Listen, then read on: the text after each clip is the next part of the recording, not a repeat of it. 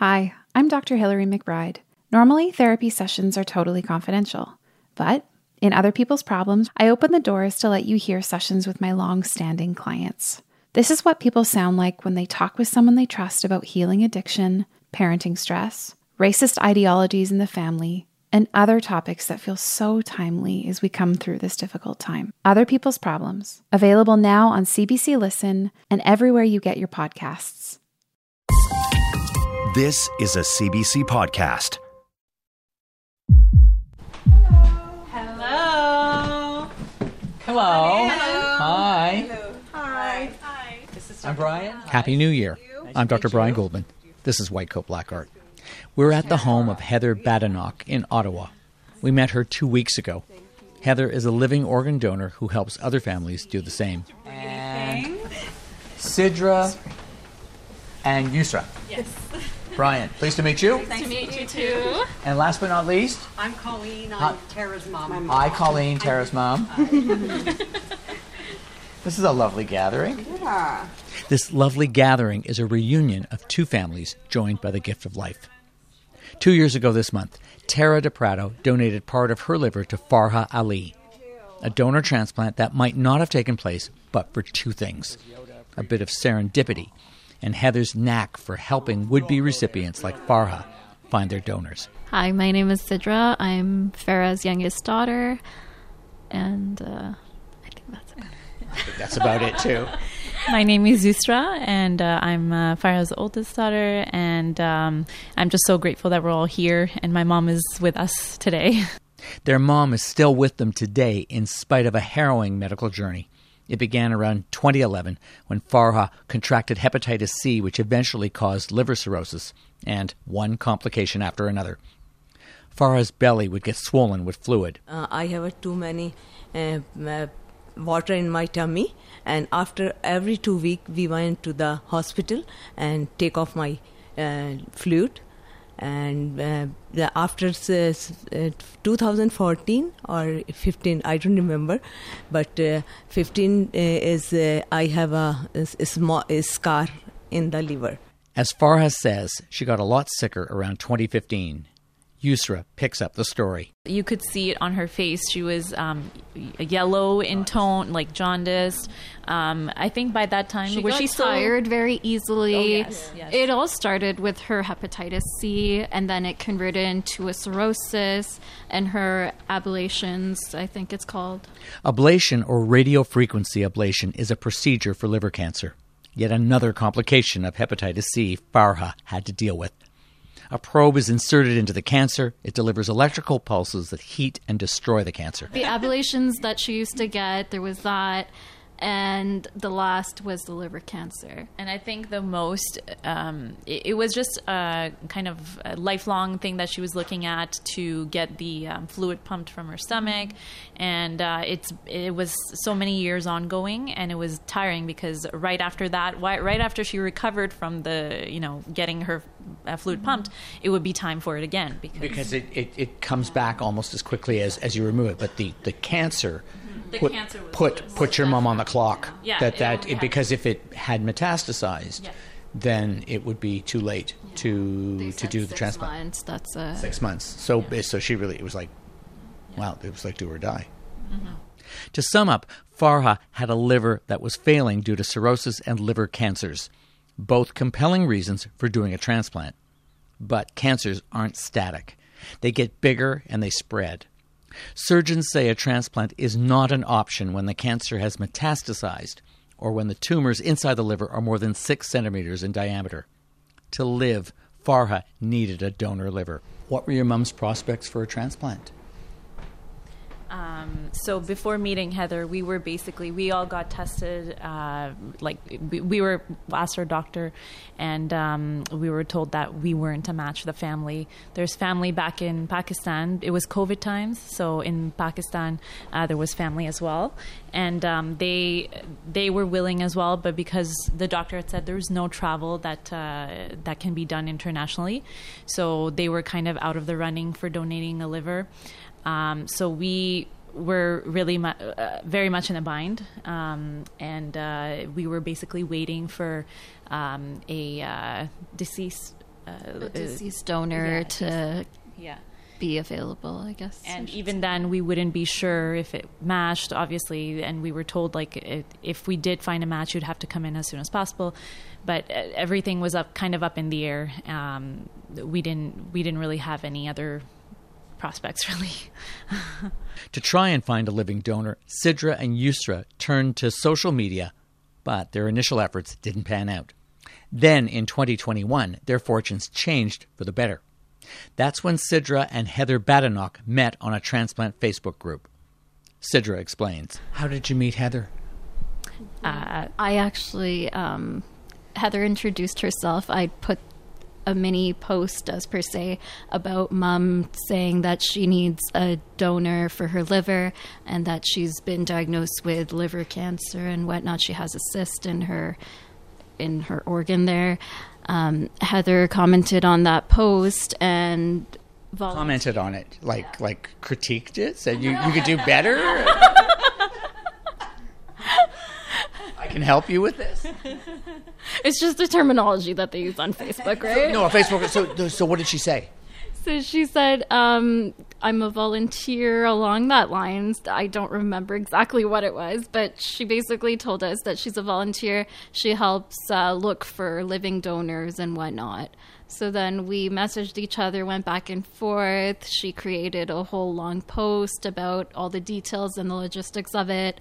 And we were posting it on Facebook groups and communities and sharing it to all these I don't know, politicians, Keith Egli, I remember that. Yeah. Yeah. Yes. That we basically were trying to get all our bases covered. Heather managed to add some bases of her own. She helped the family build a social media web page complete with photos and an explainer about liver cancer and the urgent need for a transplant. She got a city councilor to post it in a newsletter. And she used some culturally specific networks. We did. So, um, uh, a website called Muslim Link not only shared her story, but actually, on their own initiative and without anything from us, ran it like an ad on their website. I saw it for weeks. So, what's the toughest nut you've had to crack? Where to find a network for somebody who was isolated and it's happened 30 times, so it, you must have helped. There, there have been some where they did not have an apparent community or workplace that we could tap into. No, no HR that I could phone and say, "Would you distribute this internally?" Or um, there have been some that were certainly harder than others. But as a communicator, this is where also I like the challenge. Okay, how am I going to figure this out? How to get the message out is what I do every day professionally. And so this is what we tackle. And there are people for whom they just simply don't have a network. And so then when we create the Facebook page, when I make calls to newsrooms because it's that's a thing I'm comfortable doing, I can try to get the message out for, for them in ways that they could not on their own. I will also try to tap into culturally specific communities, culturally specific radio stations, culturally specific newsletters, language specific outlets that are more likely to carry their story because they're one of us. For example, uh, a woman's need for a liver donor, and we haven't found one yet, just ran in a Portuguese newspaper in Toronto. And she will be also a special guest at a Portuguese fundraising event that will happen in Toronto for transplant. And so her Portuguese community is embracing her and helping her to amplify that message. And so that is an approach that can work quite well. As is tapping into the transplant community. Because not everybody's been a donor. I mean, there, may be a lot of people, there may be a vast circle around somebody who has either been a donor or a recipient and now you're networking with their so so that's another community. And you know what's interesting about that is that this person who comes from a disadvantaged background is now tapping into a community where they're they're they're actually finding their people. That crosses cultures doesn't it? Yeah. yeah It does. It it crosses cultures and people ultimately, ultimately, all we're asking with these campaigns, we're not actually ever asking someone to be a donor. The ask is always hit the share button, tell someone, share this with your network. Just help us spread the word. We don't actually ask anyone to be a donor because we donors know that when the right person sees it, They just do it. I'll do it. Mm-hmm. Yep. It'll feel right. Yusra and Sidra say they were grateful for Heather's expertise and her help, but you were skeptical in the beginning.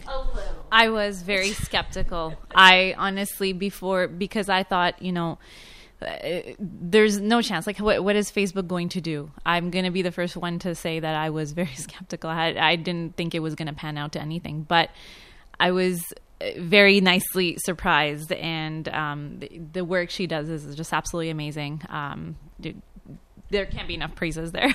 So, what was it about the work that, that you noticed that was amazing? so it, it had a wider, much wider reach. So before, um, I had posted, and uh, Sidra has had posted like just um, on our Facebook, like in news feed. So it, it was only reaching our friends. And when Heather created that page, it had a far wider reach. Um, I guess like I, I, I don't know exactly how it works, but because I'm not very Facebook savvy, but um, far wider reach than we had kind of planned to. Then a bit of luck and a pivotal connection. For all of the targeted work that happened, how we ultimately found a donor was that I posted this because she's a neighbor, because she lives close by, in a Facebook group called Nepean Being Neighborly. And it's our local Being Neighborly group where you ask, where can I get my tires changed? And who likes wings at what spot, right? Neighbor stuff. And I put it in there. And the woman who became Farah's donor saw it. That woman was Tara de Pratto. Hi, my name is Tara, and um, I donated part of my liver to Farah so that she could have a better life. We'll be right back. Hi there, I'm Gavin Crawford. I'm a writer, an actor, and a comedian. And for the last eight or nine years, I have been navigating life with my mother's increasing dementia. Has it been sad? Yeah. Has it been funny? Also, yeah. That's what my brand new podcast series, Let's Not Be Kidding, is about. It's the true story of my life as a comedian, my mom, and dementia. Let's Not Be Kidding, with me, Gavin Crawford.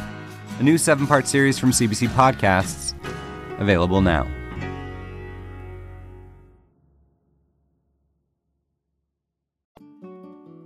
You're listening to White Coat Black Art. This week, Farah Ali gets a new liver thanks to some effective marketing, a bit of luck, and a selfless living donor named Tara de Pratto. Tara saw a posting on a Facebook group based in Nepean, just outside of Ottawa. What was it about the pitch that attracted you? Um, it wasn't the pitch at all. I'll be honest. It was. Um, I looked at the picture and I knew it was going to be me to donate. I didn't even read the pitch. Re- I read the pitch, but two days before I saw the post, I'd actually had a conversation with my partner about how, in theory, I would donate an organ. and then two days later, pops up this opportunity that I knew in my body and soul that I needed to do. My head was like, no, you're crazy. Stop. This is ridiculous. But my body and heart knew that I needed to do this. Um, so I slept on it. And then the next day, I knew that if I didn't apply to at least see if I was eligible, then I would regret it because I knew that I was the person who was going to be to do this. So I knew I had to, and it wasn't a question; it was a knowing so I did it. And the pitch, that said, the pitch was great. It had details, you know, um, just sort of the details of the history of the illness and, and the urgency. And then the photo that was there just made me see the sadness and the pain. Um, and I just wanted to help. So I did. I, I applied. Tara said she wanted to help. Then she told people in her circle. Not everyone agrees with your decision, and not as everyone is supportive, and that is the most difficult part of it. For So you've me. had I- issues like that. I, for me, yeah, I had um, some people in my life that weren't fully supportive, at least at the beginning, um, and you know, leading up to it, basically, and having to to deal with that was not a positive experience. Um, but once you talk to people and you sort of get them to understand where you're coming from, they might they still might not agree with you, but it's still it's even that's raising awareness. And um, but it is a difficult conversation to have with some people. And um, some people think you're flat out crazy. I was called crazy by more than one person but i was like eh could be worse. If, if, if my crazy is helping someone then i'm okay with that. Was that the first time you'd applied? yeah yep So you weren't you weren't a, you weren't a would be donor until that was a very short uh, courtship. No, it was uh it was I saw the picture, knew that I was going to be doing it. It was a divine intervention. I, I, am not a religious person, but this has made me a lot more spiritual because I knew, and I knew that if I didn't, that she might not make it because I didn't know if anyone else out there was going to, but I knew that I could. And this is all without any um, any scientific background. This is no testing done. I just I just knew, so I had to apply. So what happened next? Um, next, I got really scared because they did the initial assessment and said that I could go through with it, and I was like, "Uh oh, now I'm in." And so, um, but then I went for testing in Toronto, and they did a lot of different tests. They test every possible thing. Um, and then I made it through that round of tests, which was terrifying just because you're, they're testing every part of your body. You're not sure if they find something else that's not related to this. It's bad news, but you know, you go through that fear, but then every step, like my heart knew this was happening already. So every step was just a step closer to what was supposed to happen. Um, and then I went for a second round of tests uh, later on. And then they called me and said that I was a match and that we could go ahead with it and to pick a date. And they gave me two options. One was very close, and one was about a little while later. Because and then because it was COVID, I just said go for the one that that came first. Um, and then we did. And then I guess Farah and her family must have found out. I'm not quite sure because at the time they didn't know who I was and I didn't have contact with them. So it was a bit mysterious and it was, uh, I was just hoping that they thought it was good news. Farah got word that there was a match for a living donor. I and my all family is very happy and uh, God for thanks. She is very nice and her uh, all family is very nice because they will do uh, they will give me uh, liver. Uh, so खुशी हुई थी I am जब very happy because I I like I am uh, blank. Somebody give me a, a piece of uh, mm, ha- uh, uh, body. You're surprised, shocked. Yeah, shocked. Yeah, you are right.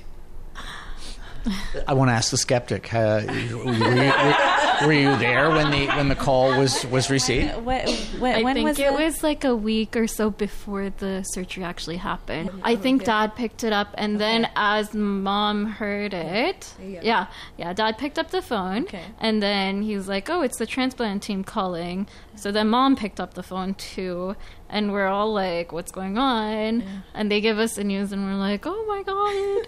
and started crying. I think there were a lot of happy tears that that day.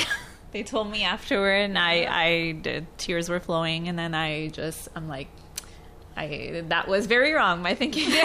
So if anybody out there is skeptical about this this whole Social everything media that thing. yeah social media everything that um, Heather does her volunteering uh, activities to find to match up people uh, for liver donations I mean it works. It really does work.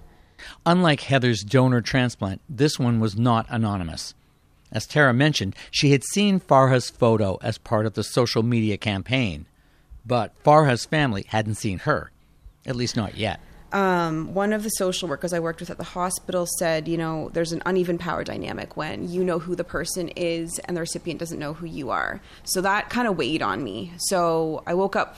It, I didn't plan this, but I just woke up two days before the surgery. Where I think all of us were in Toronto at the hotel, um, and I just messaged on this Facebook page that they had set up, and I'm like, um, hey, uh, just wanted you to know that I'm the person donating to your to your mother.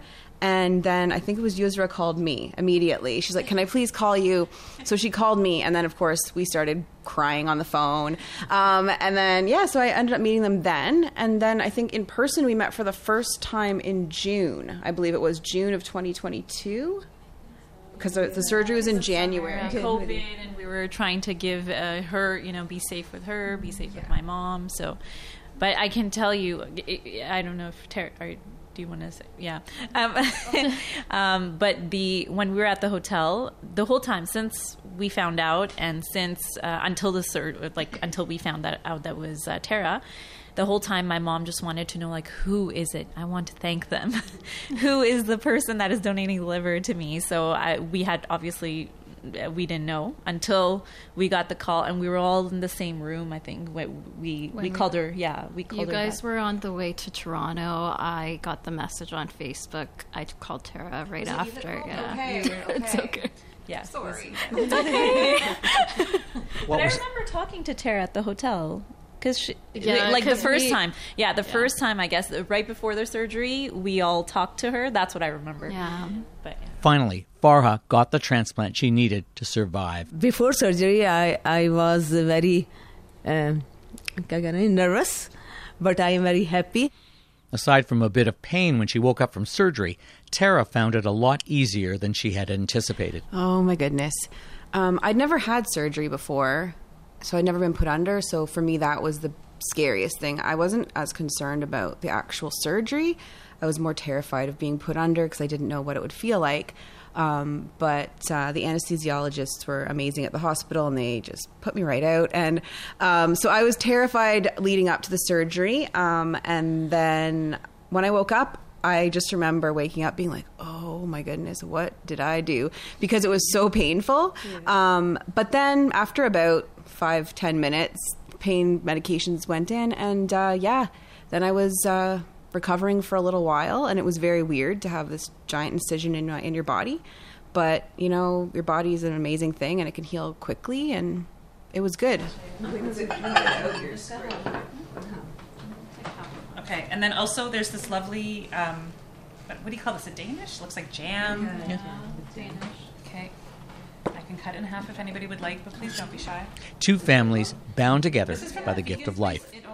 Watching it all unfold is the woman who helped make it happen, Heather Badenoch. It continues to show that stra- complete strangers will step up and help each other. And these two women who had never previously met, aren't from the same culture, have many things not in common, may not have met otherwise. And Tara saw it and decided, I'm going to do it. And she did. And then there's also a bit like the fruit. yeah i'll definitely have some fruit Do you guys, do you, uh, Heather and Tara, feel like you've got a connection to one another?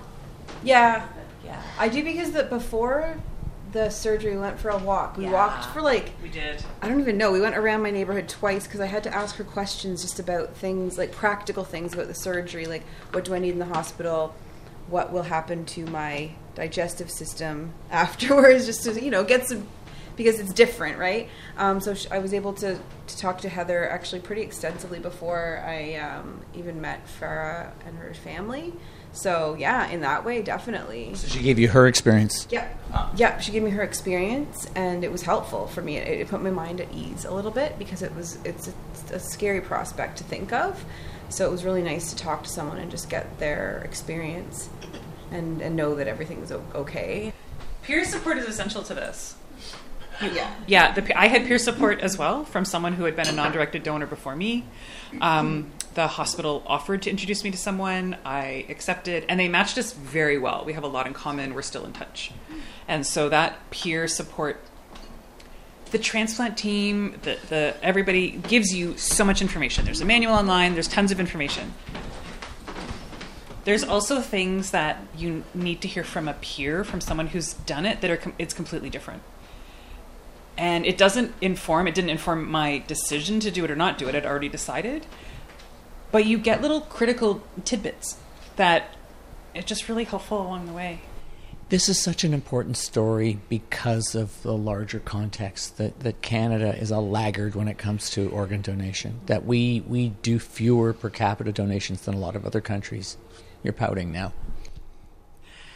wouldn't it be amazing if everybody could get the organ that they need whether it's deceased donation whether it's living donation whether it's medical advances there's interesting work going on in xenotransplantation where organs from animals are being transplanted into humans. Wouldn't it be amazing if also medicine advanced to the place where transplant wasn't necessary, where we could stop these diseases in their tracks before they got to a place? I mean, I have a lot of hope and I really I believe in people.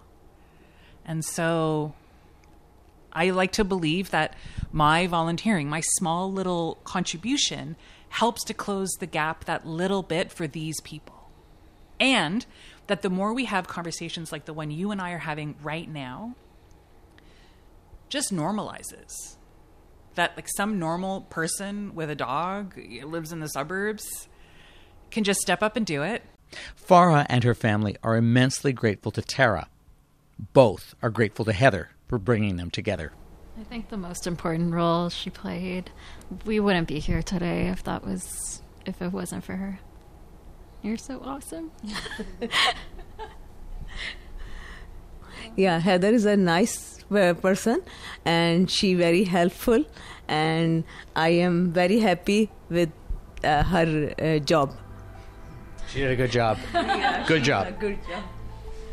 I honestly would never have. I don't think I ever would have seen the ad because it was in a neighbor. I was randomly in this neighborhood group, and then this was posted in that group. So the outreach that was done to get it to more people in the public um, was incredible because without that, you would not be able to find people. I think, as Yusra and Sidra mentioned, if it's just your friend group, it is your friend group, and they can spread it to other people, but you don't know who you're not reaching. So having that outreach is really important. In 2022, just under 3,000 organ transplants were performed in Canada. One in five of them used living donor organs. That's according to the Canadian Institute for Health Information. That year, 273 people died while on the wait list. The world would be a kinder place if there were more people like Heather Badenoch and Tara de Pratto. That's our show this week. Our email address is whitecoat at cbc.ca. If you like this episode, please give us a rating and review wherever you listen. White Coat Black Art was produced this week by Sameer Chhabra with help from Stephanie Dubois and Isabel Gallant. Our digital producer this week is Ruby Buiza. Our senior producer is Colleen Ross. We have some important scheduling news for you. Beginning this week, White Coat Black Art is on Saturdays at the slightly new time of 1:30 p.m. in most parts of Canada, 2 p.m. in Newfoundland and Labrador. The Sunday time slot remains the same. That's medicine from my side of the gurney. I'm Brian Goldman. See you next week.